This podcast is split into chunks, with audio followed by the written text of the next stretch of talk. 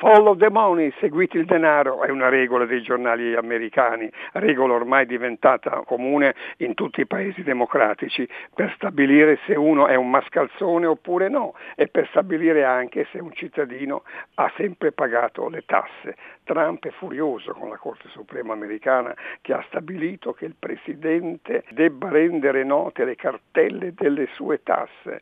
Trump sa benissimo che ha nascosto qualcosa al fisco, ma questo lo si saprà solo dopo le elezioni presidenziali del 3 novembre. Sino ad allora la Corte Suprema non potrà avere accesso ai suoi dati fiscali, ma i reporter americani sono molto bravi e non è detto che prima delle elezioni il presunto evasore Trump non sia stanato dai giornali.